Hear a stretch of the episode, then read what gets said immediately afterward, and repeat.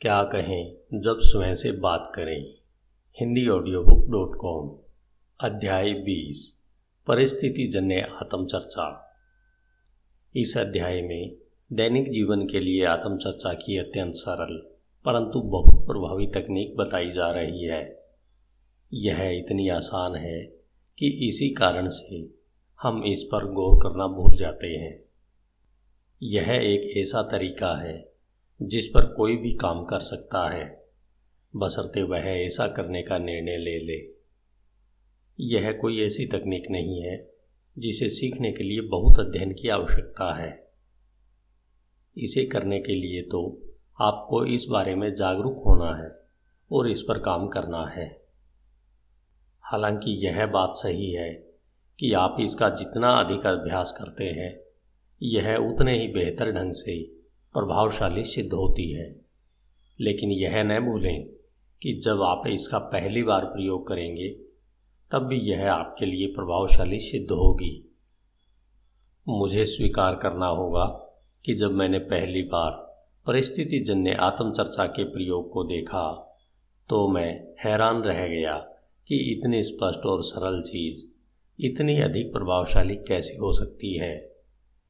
स्व सहायता की कई भिन्न भिन्न तकनीकों का अध्ययन करने और अवलोकन करने के कारण मैं अच्छी तरह जानता था कि अधिकतर प्रभावशाली तकनीकें सदा ही बहुत सरल और स्पष्ट होती हैं। परिस्थितिजन्य आत्मचर्चा बिल्कुल ऐसी ही है। यदि इस प्रकार की आत्मचर्चा इतनी सरल और मूल्यवान है तो मेरा आग्रह है कि आप इसे स्वयं आजमा कर देखें। इसे एक दिन के लिए आजमाएँ। फिर एक सप्ताह तक और फिर पूरे महीने। तब तक आपको परिस्थिति जन्य आत्मचर्चा के प्रयोग की आदत पड़ जाएगी और यह आपको महत्वहीन या हास्यास्पद रूप से सरल नहीं लगेगी। यह आपके व्यक्तिगत विकास और सफलता में आपकी कट्टर समर्थक बन जाएगी। अब प्रश्न यह है कि वह सरल कुंजी कौन सी है, जिसके बारे में यह दावा किया जाता है? कि वह इतने बड़े खजाने का ताला खोल देगी। तुरंत सामंजस्य स्थापित करना। परिस्थिति जन्य आत्मचर्चा वास्तव में आत्मचर्चा के उन प्रकारों से भिन्न है, जिनके बारे में हमने पिछले कुछ अध्यायों में बात की है। अंतर यह है कि परिणाम पाने के लिए इसमें आत्मचर्चा की किसी पटकथा की आवश्यकता नहीं पड़ती। यह एक क्षण में ही हो सकती है। इसे ज़ोर से बोलकर भी किया जा सकता है और मौन रहकर भी। यह एक अकेला विचार हो सकता है, या इसमें कुछ अच्छी तरह चुने गए शब्दों का प्रयोग भी किया जा सकता है। परिस्थितिजन्य आत्मचर्चा सकारात्मक आत्मचर्चा के अन्य रूपों से भिन्न है, क्योंकि इसमें वर्तमान काल में कहे जाने का बंधन नहीं होता। यह उसी समय, आज किसी समस्या से निपट रही होती है। इसका पहला उद्देश्य अपनी नई, दीर्घकालीन आंतरिक तस्वीर बनाने की कोशिश करना नहीं होता। इसका मूल काम तो आज से आज ही निपटना होता है, इसलिए जब आप अपने आप से कहते हैं, आज मैं इस काम का आनंद लेने वाला हूँ तो आप वर्तमान स्थिति से निपटने के लिए भविष्य काल के वाक्य का प्रयोग कर रहे होते हैं। आत्मचर्चा के अन्य प्रकारों की तरह ही परिस्थिति जन्य आत्मचर्चा भी तात्कालिक रूप से आपके दृष्टिकोण को बेहतर बना सकती है। किसी बुरी आदत पर विजय दिला सकती है। किसी समस्या को सुलझाने या लक्ष्य तक पहुँचने में सहायता कर सकती है या आपको कुछ बेहतर करने के लिए प्रेरित कर सकती है। लेकिन यह इस काम को एक अलग ढंग से करती है।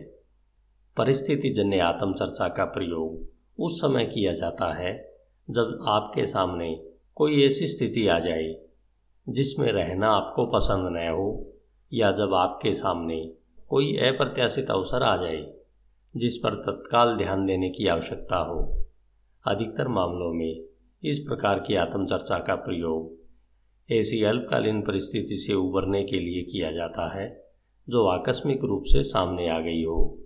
यहाँ मैं आपको एक उदाहरण देता हूँ। आप कार्यस्थल पर हैं और फ़ोन की घंटी बजने लगती है। यह किसी ऐसे व्यक्ति का फ़ोन है जिससे बात करना आप टालते आ रहे हैं, पर आप जानते हैं कि फ़ोन सुन लेना चाहिए। आप यह काम नहीं करना चाहते, लेकिन आपको पता है कि उस समस्या से देर सवेर निपटना ही पड़ेगा। आपके पास उस व्यक्ति से उसी समय बात करने या बातचीत को किसी दूसरे समय तक टालने का विकल्प होता है। लेकिन जब तक शायद समस्या अधिक जटिल हो जाएगी, इसके बाद आप क्या करते हैं? यह पूरी तरह आप पर निर्भर है।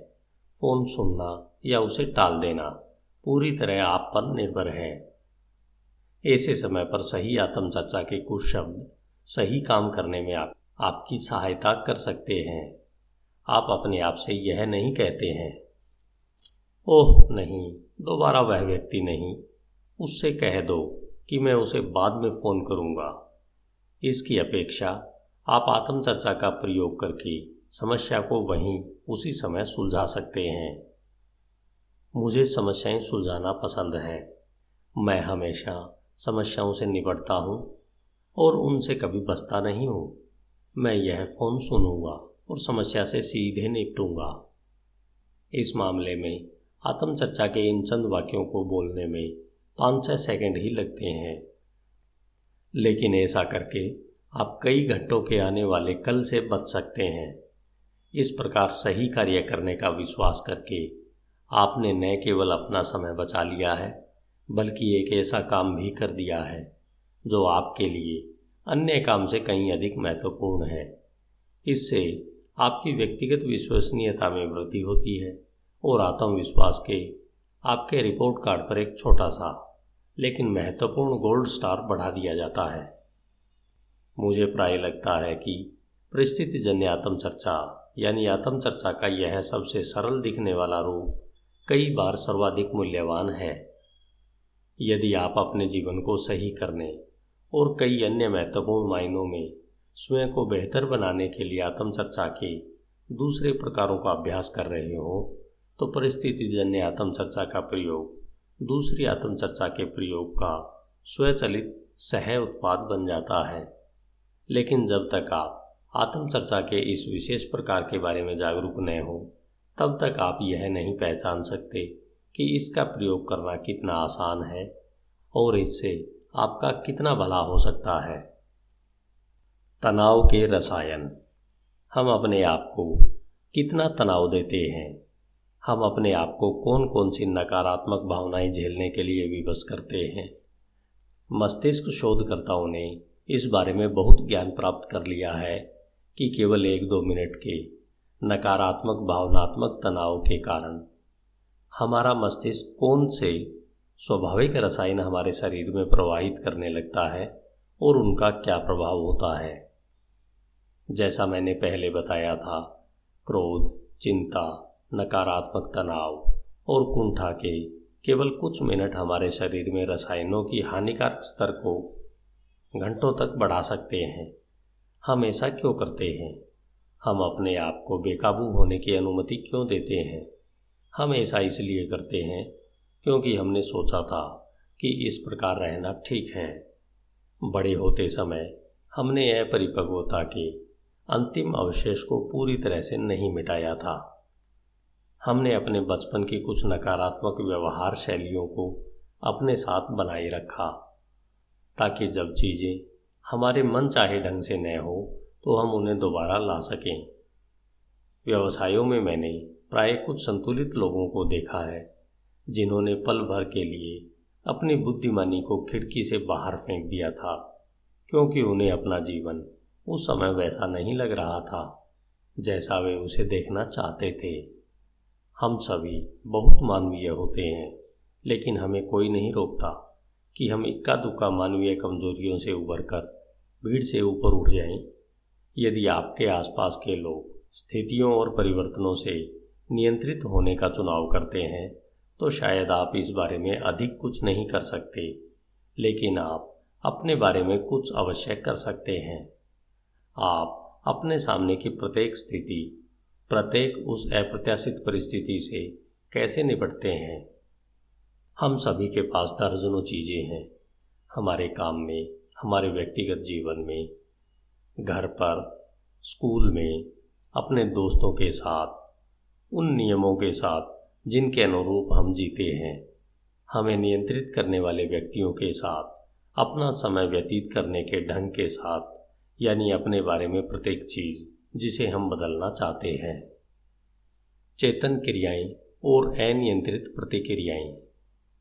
हम उन चीज़ों पर कैसे प्रतिक्रिया करते हैं, जिनके बारे में हम कुछ नहीं कर सकते? यह हमारे स्वरूप के व्यक्तिक एहसास और हमारे मन तथा स्वयं का प्रबंधन इस प्रकार करने की हमारी योग्यता और शांति के साथ शिखर पर रखे हमारे आत्म नियंत्रण की सबसे सच्ची परीक्षा होती है। यह परिपक्वता का भाग है। यही है प्रतिदिन अपने लिए उत्तरदायित्व लेना और जीना। मैं प्राय हैरान होता हूँ कि कितने लोग लगातार उन चीज़ों को लेकर शिकायत करते रहते हैं, जिनके बारे में वे कुछ नहीं कर सकते। हम प्राय किसी न किसी को मौसम जैसी पूरी तरह नियंत्रण से बाहर की चीज़ की शिकायत करते सुनते हैं। हम सभी किसी न किसी को जानते होंगे, जो बारिश या बादलों भरे आसमान के कारण अपना पूरा दिन बर्बाद कर लेता है। मौसम बिल्कुल वही करता है जो वह करना चाहता है। सबसे बुलंद शिकायत भी इसे नहीं बदल सकती। हमारे नियंत्रण के बाहर की किसी चीज़ के बारे में शिकायत करना न केवल मूर्खता है, बल्कि शिकायत करने में हम जिन नकारात्मक आत्मचर्चा का प्रयोग करते हैं, उसका इस बात पर सीधा प्रभाव होता है कि हम मानसिक और शारीरिक रूप से उस दिन कैसे कार्य करते हैं। प्राय, स्थिति की वास्तविकता को पहचानना कहीं अधिक आसान और स्वस्थ ढंग है।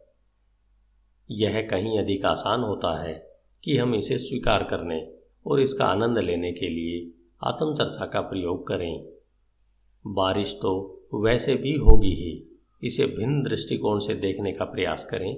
अपने आप को आत्मचर्चा के कुछ ऐसे शब्द दें जो कम से कम उस दिन आपके अवचेतन और चेतन मन को भिन्न दृष्टिकोण से परिस्थितियों को देखने के लिए निर्देशित करें। आज बारिश हो रही है और यह मेरे लिए अच्छा है। मेरा दिन बेहतरीन होने वाला है और थोड़ी सी बारिश मुझे रोक नहीं सकती। इस बारे में चिकित्सीय और वैज्ञानिक प्रमाण बढ़ते जा रहे हैं, जो हमें बताते हैं कि अच्छा दृष्टिकोण रखने जैसी आसान चीज़ केवल एक अच्छा विचार ही नहीं है, बल्कि इससे भी कहीं अधिक शक्तिशाली है। हम वर्षों से जानते हैं कि मानसिकता अच्छी रहने पर चीज़ें हमारे लिए अधिक अच्छी तरह काम करती हैं। लेकिन अब हम यह भी जानते हैं कि मानसिकता जैसी सामान्य चीज़ एक मानसिक और जीव वैज्ञानिक चेन रिएक्शन में अपनी भूमिका निभाती है, जिसमें इस बात का प्रत्येक पहलू शामिल होता है कि हम अपने पूरे जीवन में और हर क्षण क्या है और कौन है। न्यूरोसाइंस के क्षेत्र में हुए शोध से पता चलता है कि विचार मनोदशाएँ, दृष्टिकोण और क्रियाएँ आदि हमारी मानसिक और शारीरिक केमिस्ट्री में हमारे अनुमान से कहीं अधिक महत्वपूर्ण भूमिका निभाती है। वैज्ञानिक शोध के इस क्षेत्र के लाभ प्राप्त करने वालों के लिए यानी हमारे लिए निष्कर्ष आश्चर्यजनक हो सकते हैं। कुछ आकस्मिक विचार हमारी कल्पना से कहीं अधिक महत्वपूर्ण है। हमारा जीव वैज्ञानिक परिवेश, हमारी शारीरिक संरचना और स्वास्थ्य हमारी मानसिक अवस्था को प्रभावित करते हैं। हमारा आंतरिक जीव वैज्ञानिक परिवेश जितनी बेहतर स्थिति में होता है, हम उतना ही बेहतर सोचते हैं और कार्य करते हैं, परंतु इसका विपरीत भी सत्य है। हम जितने उत्पादक ढंग से सोचते हैं, हम अपने आप को भावनात्मक एवं शारीरिक दृष्टि से उतने ही अधिक सकारात्मक ढंग से प्रभावित करते हैं। परिस्थिति चक्र, उदाहरण के लिए, आपका दिन अच्छा व्यतीत होने वाला है। अपने आप को यह बताने से आपको न केवल मानसिक रूप से विश्वास करने में सहायता मिलती है, बल्कि मस्तिष्क के रासायनिक ट्रिगर्स भी सक्रिय हो जाते हैं। जो आपकी मानसिक अवस्था को प्रभावित करते हैं, आपके शरीर पर प्रभाव डालते हैं और इस बात पर भी प्रभाव डालते हैं कि आप कैसे सोचते हैं। विचार, भावनात्मक प्रतिक्रिया, शारीरिक प्रतिक्रिया, विचार आदि यह एक स्वयं पूरा होने वाला चक्र है। इसलिए सुबह सुबह होने वाली कोई नकारात्मक घटना ऐसी प्रतिक्रिया उत्पन्न कर सकती है जिसे यदि न रोका जाए तो यह दिन भर में होने वाली प्रत्येक चीज़ को प्रभावित कर सकती है। यह हमारी ऊर्जा, हमारे उत्साह, हमारी शक्ति और हमारे मनोबल को भी प्रभावित कर सकती है। इससे यह निष्कर्ष निकलता है कि यदि आप किसी एक घटना को नकारात्मक चक्र का पहला कदम उत्पन्न करने की अनुमति दे दें तो आप किसी दूसरे दिन को बिगड़ते देख सकते हैं। यह नकारात्मक चक्र किसी समस्या या घटना द्वारा उत्पन्न नहीं होता। हाँ ऐसा दिखता अवश्य है। यह चक्र इस बात से आरंभ होता है कि आप समस्या पर कैसी प्रतिक्रिया करते हैं। इसलिए दैनिक जीवन की सामान्य चिढ़ाने वाली घटनाओं या उन चीज़ों के बारे में, जिनके संबंध में आप कुछ नहीं कर सकते, शिकायत करना या हताश होना शारीरिक या मानसिक रूप से व्यवहारिक नहीं है। इसकी अपेक्षा आप कुछ ही पलों में उनके बारे में अपना एहसास बदल सकते हैं। नकारात्मक चक्र की अपेक्षा आप जब चाहें, एक सकारात्मक चक्र उत्पन्न कर सकते हैं। हम में से अधिकतर लोगों के लिए सकारात्मक चक्र बनाना दिन को अच्छी तरह व्यतीत करने का कहीं अधिक आनंददायक तरीका है। हम सभी ऐसे लोगों से भी मिल चुके हैं, जो दुखी होने पर भी आनंदित दिखाई देते हैं। चाहे उनके लिए चीज़ें कितनी भी अच्छी दिख रही हों। वे दुखी महसूस करने के लिए कोई न कोई चीज़ खोज ही लेंगे। सौभाग्य से हम में से अधिकांश लोग अच्छा महसूस करना चाहते हैं। हम अप्रसन्न होने की अपेक्षा प्रसन्न रहना चाहते हैं। हम बुरे की अपेक्षा अच्छा अनुभव करना चाहते हैं। और सच्चाई यह है कि कोई भी किसी भी समय अपनी इच्छा अनुसार प्रसन्नता अथवा अप्रसन्नता अनुभव कर सकता है। नियंत्रण में या नियंत्रण के बाहर अनुभव कर सकता है। आपकी आंतरिक आत्मचर्चा आने वाली प्रत्येक स्थिति का जादुई समाधान नहीं है, लेकिन यह अधिक वास्तविक और प्रभावी ढंग से आपको नियंत्रण में रख सकती है तथा स्थिति से निपटने की अनुमति दे सकती है। हमें यह आशा नहीं करनी चाहिए कि हमारे चेहरे पर पूरे दिन मुस्कान बनी रहती है, लेकिन मुझे लगता है कि हम अभी थोड़ा अधिक मुस्कुराकर जीवन को कहीं अधिक बेहतर बना सकते हैं। सर्वश्रेष्ठ से कम को सर्वश्रेष्ठ बनाना। कई बार हमारे सामने ऐसी स्थिति आती है, जो बहुत सामान्य होती है, लेकिन उनमें परम आनंद नहीं भरा होता। यदि आप कभी अपने किसी बच्चे को रात के 11 बजे आपातकालीन कक्ष में ले गए हों और तीन घंटे बाद उसे सोलह टांके लगे हों, तथा आपके बैंक अकाउंट से कई सौ डॉलर कम हो गए हों तो आप समझ सकते हैं कि मैं क्या कहना चाहता हूँ। यदि आपके साथ ऐसा हुआ हो तो कल्पना करें कि आपके दिमाग में क्या चल रहा होगा। भले ही चोट गंभीर न हो, लेकिन आप चिंतित अवश्य होंगे। जब बच्चा चोट के साथ दौड़ता हुआ आया होगा तो आप जो भी काम कर रहे थे, उसमें तत्काल व्यवधान पड़ा होगा। और आपने शायद आपातकालीन कक्ष के प्रतीक्षा हॉल में एक दो घंटे प्रतीक्षा भी की होगी। यह किसी सुंदर दिन का आदर्श अंत तो नहीं होगा। यदि आपके साथ ऐसा होता तो आप कैसा अनुभव करते? इस बात की अधिक संभावना है कि उस समय आपकी भावनाएँ क्रोध, चिंता और विशुद्ध तनाव के मध्य रही होती। उस समय आप अपने आप से जो कहते हैं, वह आपकी मानसिकता को प्रभावित करता है। आप उस स्थिति को महसूस करते हैं और अपने आप को भी कितनी अच्छी तरह संभालते हैं। आपका बेटा कितनी जल्दी स्वास्थ्य लाभ करता है। यह डॉक्टर या आपके प्रोत्साहन के शब्दों पर निर्भर करता है। आप कितने ठीक रहते हैं, यह पूरी तरह आप पर निर्भर करता है। यदि आप नियंत्रण में रहने का निर्णय लेते हैं तो अपने आप से भी सही ढंग से बात करेंगे। तत्काल, सीधे, यथार्थवादी और सकारात्मक ढंग से। परिस्थिति जन्य आत्मचर्चा आपसे यह आशा नहीं करती कि आप प्रत्येक बुरी स्थिति को तुरंत अच्छी स्थिति में बदल दें। यह तो आपको चेतन रूप से किसी भी स्थिति में सर्वश्रेष्ठ संभावना प्रदान करती है। यह आपको नियंत्रण में रखती है और आने वाली किसी भी स्थिति में आपको सर्वश्रेष्ठ स्तर पर कार्य करने की अनुमति देती है। क्या आप कभी अकेले कार चलाकर जा रहे थे और आपका टायर पंचर हो गया। मैं शर्त लगाता हूँ कि इसके बाद जो आत्मचर्चा होती है, वह प्राय सर्वश्रेष्ठ नहीं हो सकती। यदि आपके पास अतिरिक्त टायर है और आप उसे बदल सकते हैं तो आप कार एक और खड़ी करते हैं, फिर निकलते हैं और टायर को खींचकर ज़मीन पर उतरते हैं। फिर जैक खोजते हैं और किसी छिपी हुई जगह से उसे निकालते हैं। कार को जैक पर चढ़ाते हैं, नट खोलते हैं और पहियों से नट खोलने के लिए शारीरिक व शाब्दिक दोनों ढंग से जूझते हैं। पहिए लगाते हैं, नट कसते हैं और कार में बैठकर पुनः अपनी राह पर चल पड़ते हैं। जब आप कार चलाकर जाते हैं तो अपनी पैंट, पोशाक या सूट कोट पर लगे गंदे निशान साफ़ करने की कोशिश भी करते हैं। संयोग से इस घटना के समय आप टायर बदलने वाले कपड़े भी नहीं पहने थे। जिस पल टायर पंचर होता है, उसके कुछ समय बाद तक, शायद लंबे समय तक, जो आत्मचर्चा होती है, वह या तो हमें नियंत्रण में लाती है और हमारे मनोबल को बनाए रखती है, अथवा इस जैसी परिस्थिति में जो होता है, अर्थात हमारे अपने शब्द, हमारे अपने ही विचार, समस्या को और दुखद बना देते हैं। प्राय जब चीज़ें गड़बड़ होती है तो जो शब्द हम अपने आप से कहते हैं, वे समस्या को बेहतर बनाने या सुलझाने में सहायता करने की अपेक्षा, उसे विकराल करने में ही सहयोग करते हैं।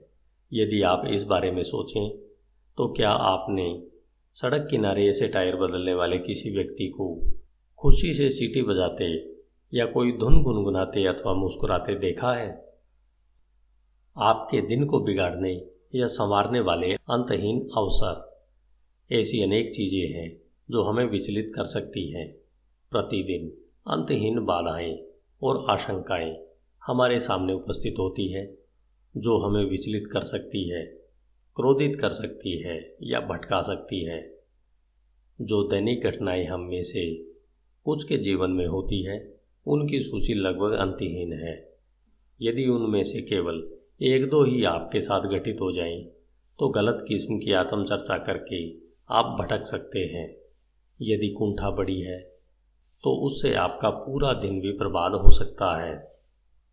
हो सकता है कि परिस्थिति जन्य आत्मचर्चा से समस्या न बदले लेकिन यदि आवश्यकता पड़ने पर इसका प्रयोग चेतन रूप से और तुरंत किया जाए तो इससे आपकी प्रतिक्रिया बदल सकती है। आप उस समस्या पर उस समय और शेष दिन कैसे प्रतिक्रिया करते हैं, यह भी बदल जाता है। इनमें से कुछ स्थितियाँ तो अत्यंत महत्वपूर्ण होती है, परंतु कुछ तो इतनी छोटी होती हैं कि यह समझना कठिन होता है कि वे हमें विचलित कैसे कर सकती हैं। उन सभी में समान बात यह होती है कि हम उन पर एक जैसी ही प्रतिक्रिया करते हैं। वे स्थितियाँ बहस, कुंठाओं, चिंता, तनाव और बुरे दिनों के कारण बन जाती है। और वे छोटी बड़ी कैसे भी हो सकती हैं। टोस्ट जल गया, हवाई जहाज़ लेट है, बॉस आपको परेशान कर रहा है। आपका बच्चा बुरा रिपोर्ट कार्ड लेकर घर आया। आप अभी आधे ही नहाए थे कि गर्म पानी खत्म हो गया। आपके प्रिय टीवी कार्यक्रम में बाधा आ गई। आपको ऑफ़िस के लिए देर हो गई। और आप पहनने के लिए सही कपड़े नहीं खोज पाते। आपका प्रमोशन नहीं हुआ आदि आदि जो चीज़ें गड़बड़ हुई है, वास्तव में क्या जो चीज़ें गड़बड़ हुई है, क्या वे वास्तव में इतनी बुरी हैं? हमारे अवचेतन मन के लिए वे उतनी ही बुरी होती हैं जितना हम उन्हें मानते हैं। या जैसा हम स्वयं को बताते हैं कि वे हैं। जब आपको पंक्ति में खड़ा होकर प्रतीक्षा करनी पड़ती है, तब अनावश्यक रूप से विचलित होने और इस प्रकार एक नकारात्मक चक्कर आरंभ करने की अपेक्षा अपने आप से कुछ भिन्न कहने का अभ्यास करें। मुझे पंक्ति में खड़े होने से घृणा है। यह सोचने की अपेक्षा अपनी आत्मचर्चा को बदलना भी उतना ही आसान होता है, जिससे अपना दृष्टिकोण बदल लें। यदि आपको इसके कारगर होने पर शंका हो तो अगली बार मौका पड़ने पर यह कहकर देखें। मुझे पंक्ति में खड़े होने में कोई कठिनाई नहीं होती। मैं यहाँ हूँ और वही कर रहा हूँ जो मुझे करना चाहिए। पंक्ति में खड़े होने से मुझे कोई तकलीफ़ नहीं है और मैं सचमुच ऐसी चीज़ों को पसंद करता हूँ। यह जैसा है, वैसा ही है। स्थिति चाहे जो हो, इससे कोई फ़र्क नहीं पड़ता कि वह आपको पसंद है या नहीं। यदि कोई स्थिति है तो वह वही है। मैं ऐसे लोगों को जानता हूँ जिन्हें कार चलाते समय या उसमें बैठते समय सीट बेल्ट बांधना पसंद नहीं होता। इसके लिए वे हर संभव कारण गिनाते रहते हैं कि उन्हें सीट बेल्ट क्यों नहीं बांधनी चाहिए। कुछ कारण ऐसे होते हैं। सीट बेल्ट बांधने से उनके कपड़ों पर सिलवटें आ जाती हैं, या वे बहुत असहज हो जाते हैं, अथवा वे यह कहने से भी नहीं चूकते हैं कि सीट बेल्ट बांधना कानून तो नहीं, वैकल्पिक होना चाहिए। आप गाड़ी चला रहे हो तो आपके पास सीट बेल्ट बांधने या नए बांधने का विकल्प होना चाहिए। लेकिन यदि आप नियमों का अनुसरण करना चाहते हैं तो आपके पास स्वयं को बताने का यह विकल्प होता है कि आपके हिसाब से वे कितने झंझट का काम है, या उनसे आपको ज़रा भी तकलीफ़ नहीं होती। वे दैनिक शिकायतों का विषय भी बन सकते हैं, अथवा सुरक्षा तकनीक से अधिक भी कुछ नहीं हो सकते। इसे दूसरा नकारात्मक विचार देने की कोई आवश्यकता नहीं होती। जिस प्रकार परिस्थिति जन्य आत्मचर्चा छोटी छोटी असुविधाओं के लिए कारगर सिद्ध होती है, उसी प्रकार यह अधिक महत्वपूर्ण परिस्थितियों में भी कारगर सिद्ध होती है। उदाहरणार्थ, यह आपके आमदनी और पेशेवर विकास को सीधे प्रभावित करती है। कॉरपोरेशंस और कंपनियों के साथ काम करते समय मैं कंपनी के प्रत्येक स्तर के कर्मचारियों के शिकवे शिकायतें सुनता हूँ। उनमें से अधिकतर लोग उन चीज़ों को लेकर असंतोष प्रकट करते हैं, जिनके बारे में वे कुछ नहीं कर सकते, या कंपनी की नीति, कोई सरकारी नियम, या किसी मैनेजर का काम हो सकता है, जो किसी सामान्य व्यावसायिक दिन का एक हिस्सा होते हैं। सकारात्मक आत्मचर्चा, व्यक्ति व्यवसाय की अपरिवर्तनीय सच्चाइयों को जल्द ही परखना सीख लेता है। वह न केवल उनका सर्वश्रेष्ठ दोहन करता है बल्कि वह कंपनी को आगे बढ़ाने में भी व्यस्त हो जाता है, ताकि उसे काम करने के लिए अच्छी जगह और अपने करियर को आगे बढ़ाने का अवसर मिल सके। कारोबारी परिवेश में कई वर्ष गुजारने के बाद मैं ऐसी किसी पुस्तक के कई अध्याय लिख सकता हूँ, जिनमें हमारी नौकरी और करियर में व्यक्तिगत दृष्टिकोण की बाधाओं से उबरने तथा उत्पादकता बढ़ाने में आत्मचर्चा का प्रयोग करने की तकनीकों व उपायों का ज़िक्र हो। जरा कल्पना करें कि प्रतिदिन दृष्टिकोण में छोटे छोटे परिवर्तन करने से हमारी नौकरी पर कितना प्रभाव पड़ सकता है। मैंने कभी उन छोटी बड़ी समस्याओं और परेशानियों की संख्या का अनुमान लगाने का प्रयास नहीं किया है, जिनका सामना कोई साधारण व्यक्ति एक महीने या एक वर्ष से करता है। उनके बारे में सोचने की आवश्यकता ही क्या है? हमारे पास अपनी ही अनेक समस्याएँ हैं। आपको अंदाज़ा देने के लिए यहाँ मैंने कुछ उदाहरण दिए हैं। मुझे विश्वास है, अब तक आपने अपने उदाहरण भी सोच लिए होंगे। राह में आड़े आने वाले दिन की किसी भी बात के बारे में सोचें। वह परिस्थिति जन्य आत्मचर्चा का प्रयोग करने का अवसर ही होगी। कभी कभी हमारे आसपास के लोग राज़ी करने वाली किसी तकनीक का प्रयोग करेंगे, ताकि हम सही दिशा में सोचने लगे। मुझे एक चालाक दुल्हन की कहानी याद आ रही है, जो अपने पति की नई स्पोर्ट्स कार में डेंट लगाई थी। पति को कार पर गर्व था और वह उसे जान से भी अधिक प्यार करता था। पत्नी भी जानती थी कि पेंट पर हल्की सी खरोंच भी घर में भूचाल ले आएगी। जब वह घर लौटी तो यह चीखती हुई घर में घुसी। अभी अभी मैंने बहुत भयानक दुर्घटना कर दी है और तुम्हारी कार बर्बाद हो गई। पति तुरंत पत्नी की सुरक्षा को लेकर चिंतित हो गया। जब पत्नी ने रोते रोते उसे बताया कि उसे खरोंच तक नहीं आई है तो पति ने राहत की सांस ली। पत्नी की सेहत की चिंता और कार को हुए नुकसान के दुख के बारे में सोचते हुए पति ने पत्नी से पूछा कि कार अभी कहाँ है? पत्नी ने स्वयं को शांत करने का प्रयास करते हुए कहा, बाहर खड़ी है। पति चिंतित था और डरा हुआ था। उसने पत्नी के कंधे को धीरे से दबाया और वे दोनों बाहर गए। ताकि उसकी नई चमचमाती कार के कुचले हुए हिस्से को देख सके। जब पति ने छोटा सा डेंट देखा तो उसका डर प्रसन्नता के उल्लास में बदल गया था। वह कह उठा, यह तो कुछ भी नहीं है। मुझे तो इस बात की प्रसन्नता है कि तुम्हें चोट नहीं लगी। हम इसे ठीक करवा सकते हैं। यह देखो, यह छोटा सा डेंट ही तो है। यह तो दिखता भी नहीं है। अब पत्नी घर में घुसते ही यह घोषणा करती है। मैंने अभी अभी तुम्हारी कार में डेंट लगा दिया है। तो पति की प्रतिक्रिया कुछ अलग होती। मुझे लगता है कि तब उस शाम उनके आत्मचर्चा में राहत और धन्यवाद के विचार नहीं होते। इस उदाहरण में नई दुल्हन ने अपने पति को काफ़ी अच्छी तरह समझ लिया था। उसने अपने पति के लिए उसकी आत्मचर्चा तय की थी।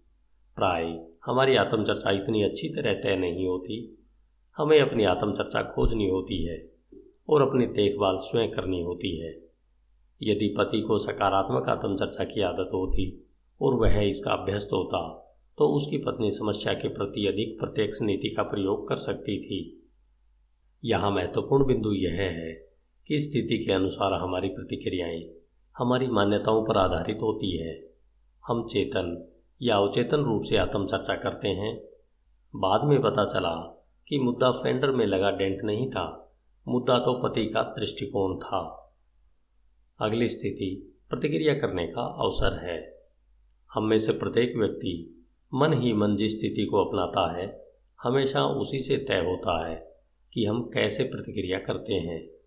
चाहे सामने आने वाली घटना कैसी भी हो, यदि ट्रैफ़िक में अटकने से आपका ब्लड प्रेशर उछाल मारने लगता है तो क्या यह सही नहीं रहेगा? कि आप अपने आप पर नियंत्रण करें। यदि अतीत में आपको कुछ बातों पर तनाव होता था तो आप उन्हें अपनी राह में आने से रोक सकते हैं। यदि आपने जीवन के विवरणों का दैनिक जीवन की स्वाभाविक घटनाओं को यह अनुमति दे रखी है कि वे नकारात्मक रूप से आपको प्रभावित करें, विचलित करें, राह में भटकाएँ अथवा आपके दिन को बर्बाद करें तो आप उसे बदल सकते हैं। और यह काम आप कभी भी आरंभ कर सकते हैं। यदि पैदा होते समय हम में से प्रत्येक को ऊर्जा से भरा एक जार दे दिया जाता और हम उसका प्रयोग मनसाई ढंग से कर सकते तो उसमें से अधिकतर लोग अपनी ऊर्जा का प्रयोग सार्थक एवं स्वस्थ ढंग से करते। मुझे विश्वास है कि हम ऐसा ही पसंद करते हैं। यदि आप इसी समय यह चुन सकते हैं कि आपके पास जितनी ऊर्जा बची है आप उसका प्रयोग किस प्रकार करें? तो आप क्या करते? क्या आप उसे क्रोध, शिकायतों और जीवन की गौण असंतुष्टियों में व्यर्थ बहा देते? या यदि आपके पास उसकी सीमित मात्रा ही होती तो आप उसका प्रयोग सावधानी से करते, उसे उन विचारों और कामों में लगाते, जिनसे आपको संतुष्टि और मानसिक शांति मिल रही हो। हम में से प्रत्येक को पैदा होने वाले दिन ही वह ऊर्जा दे दी गई थी। जो हमारे मस्तिष्क में महत्वपूर्ण संदेशों की खुराक देते हैं। एक दिन जब ऊर्जा का जार खाली हो जाएगा तो वे विचार मिलकर हमारे द्वारा जीवन में की गई प्रत्येक चीज़ का सार्थक योग बनाएँगे। हमारे विचार, हमारे खजाने के सोने के सिक्के हैं और उनमें से प्रत्येक अपने आप में मूल्यवान है। ऐसे विचार हैं जिनका प्रयोग हम अपने ढंग से कर सकते हैं। जब हम उन छोटे एवं ऊर्जावान विचारों में से प्रत्येक के अविश्वसनीय महत्व को पहचान लेते हैं तो हम उन्हें लापरवाही से क्यों उछालना चाहेंगे? उन्हें बर्बाद क्यों करना चाहेंगे? और उनमें से प्रत्येक से अधिकतर लाभ क्यों नहीं लेना चाहेंगे? अगली बार जब किसी प्रकार की समस्या उत्पन्न हो तो ध्यान करें कि उस पर आपकी प्रतिक्रिया कैसी रहती है। यदि आप अपने आप को परिपक्व और सक्षम व्यक्ति मानते हैं स्वयं को नियंत्रण में मानते हैं तो अपने विचारों की बागडोर थाम लें। केवल तभी नहीं, जब यह आपको अच्छा लगे और चीज़ें अच्छी तरह हो। जीवन की छुटपुट असुविधाओं के सामने हार मानकर अपने मस्तिष्क की शक्ति को नष्ट न करें। उस ऊर्जा का प्रयोग किसी अच्छी चीज़ के लिए करें, उसे सही दिशा में मोड़ें, उसे नियंत्रित करें, एकाग्र करें तथा अपने आप को वे शब्द और दिशाएँ दें जो आपको नियंत्रण में रखते हैं। यह कठिन नहीं है और सदा किए जाने योग्य है। धन्यवाद। Hindi audio book dot com. आइए चलते हैं अध्याय इक्कीस की ओर, जो है आरंभ करना। आपका दिन शुभ हो।